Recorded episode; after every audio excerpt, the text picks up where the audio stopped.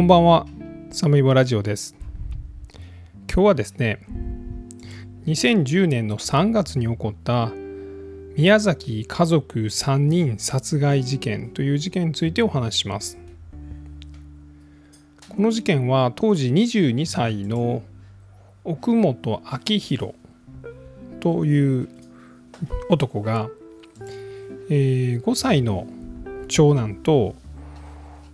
自分より少し上24歳だったかなの妻。で50歳の妻の母親いわゆる義母ですね義理のお母さんをハンマーとか包丁を使って殺害してで、えー自らがまあ通報してですね、えー第一発見者を装って通報して、まあ、その後犯行が明るみになって、えー裁判となったという、まあ、逮捕裁判。で最終的には死刑判決となっています。でそのような事件です。でこの事件のポイントはこの被害者は奥さんと長男と、まあ、義理のお母さんなんですがこの奥さんにはですね兄弟がいましてまあ、その兄弟弟さんだったかな？が、えー実はこの義理のお母さんが、まあ、かなりこの奥本死刑囚に対してですね、まあ、毎日のようにあのあなたはお前は部落の出身やとかお前の家は何もせえへん。結婚式も結納もしおらん。この家のために何もせえへん。みたいなことをでお前はもう稼ぎが少ないとか毎日のように、まあ、いわゆるこのパワハラというか、まあ、言葉での、ま、虐待みたいなことをこの奥本に対して行っていた。でそれがまあ積もり積もって、まあ、犯行につながった。というような話なんですがなのでこの被害者の、まあ、遺族もですねこの奥本明宏には、まあ、起こってしまった事件についてはと、まあ、家族を亡くしたということはとても悲しんではいるんですけれども、まあ、同情を寄せていましてで最終的にま死刑が確定しているんですけれども、まあ、これは再審をすることによって、まあ、減刑できないかという、まあ、そういうようなあのことを、ま、被害者の家族が言っていると、まあ、ある意味、えー死刑囚ではあるんですけれどもでもちろん殺人犯ではあるんですけれども、えー同情される、まあ、余地がある、まあ、犯人であったということです。でもう一つはですね、えー今日これ録音してるのが10月の9日なんですが先週の10月7日に、えー新聞なんかで記事になったので、まあ、ご存知の方も多いかと思うんですけども、えー奥本は今死刑囚として福岡の拘置所に、まあ、収監されてるんですが、えーここでま色鉛筆を使って自らあの絵を描いてですねでそれをま支援者たちがポスターにして、ま、販売してましてその販売で得たお金で、ま、ご遺族に対して、まあ、保証を続けています。でこのまあ絵を描くという行為が、まあ、食材の行為であるというのと同時に、えーま、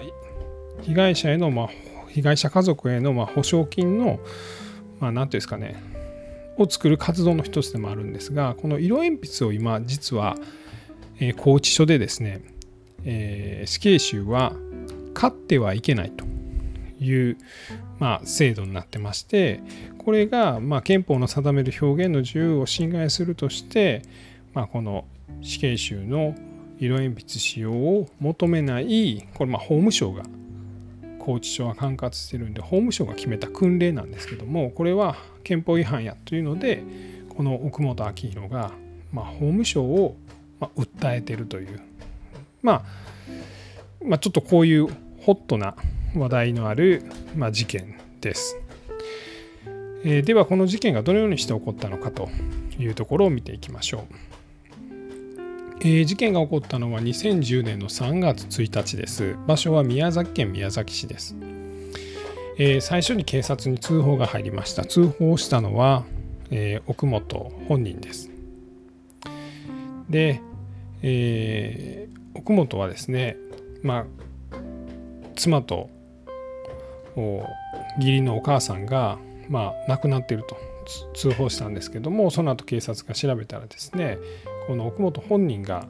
奥さんと、まあ、義理のお母さんを、まあ、ハンマーで殴ったり包丁で刺したりして殺害してさらに5歳の長男を、まあ、お風呂場で水の中に沈めて窒息死させたということが分かりました。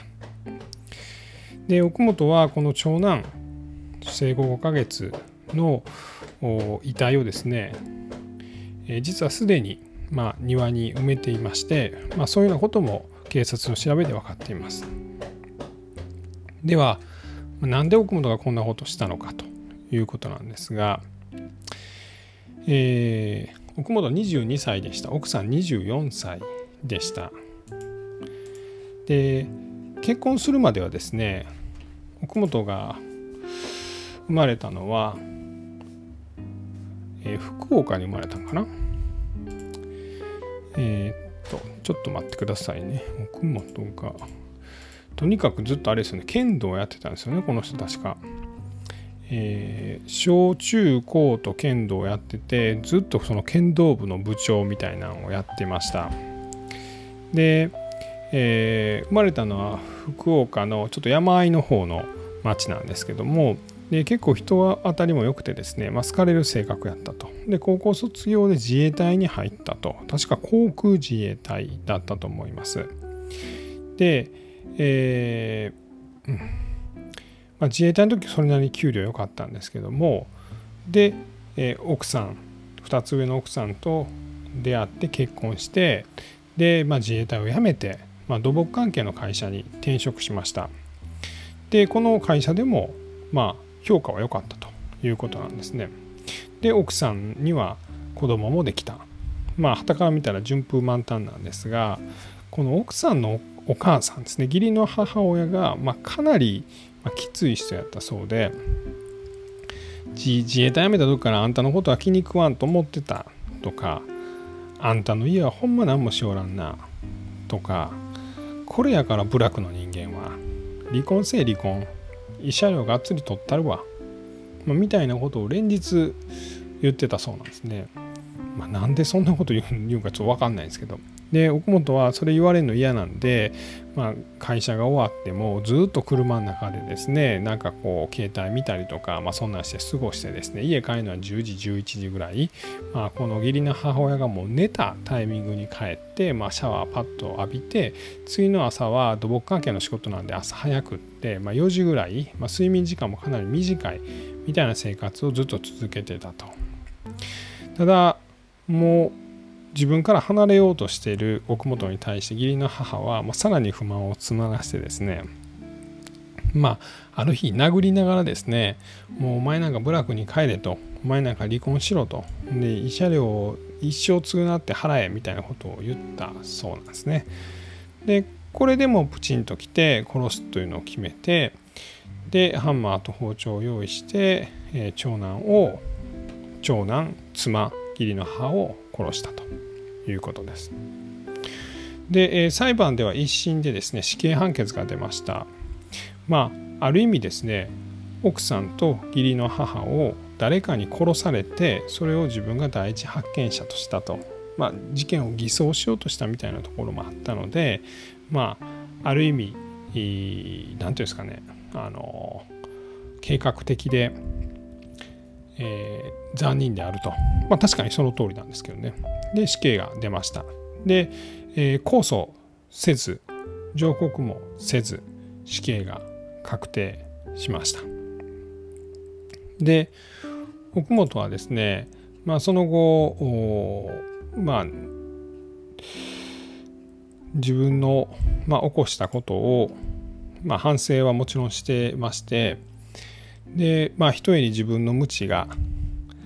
あの招いた犯罪であると。でとにかく償っていきたいということで今はですね福岡の拘置所にいてですね、まあ、ずっと絵を描き続けて、まあ、それを支援者があのカレンダーにして販売してましてそれが、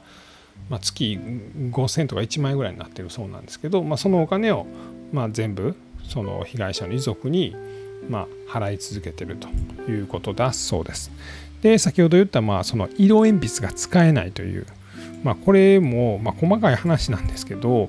まあ、要はその刑務所内でですね鉛筆を使うと、ま、鉛筆ピンピンに尖らしたらですね、ま、それで人を殺そうと思ったら殺せるんですよねもしくはその鉛筆はその鉛筆削りみたいな使うんで鉛筆削りには刃がついてるんで実はその刃を使ってですね、まあえー、他の収容者ですねが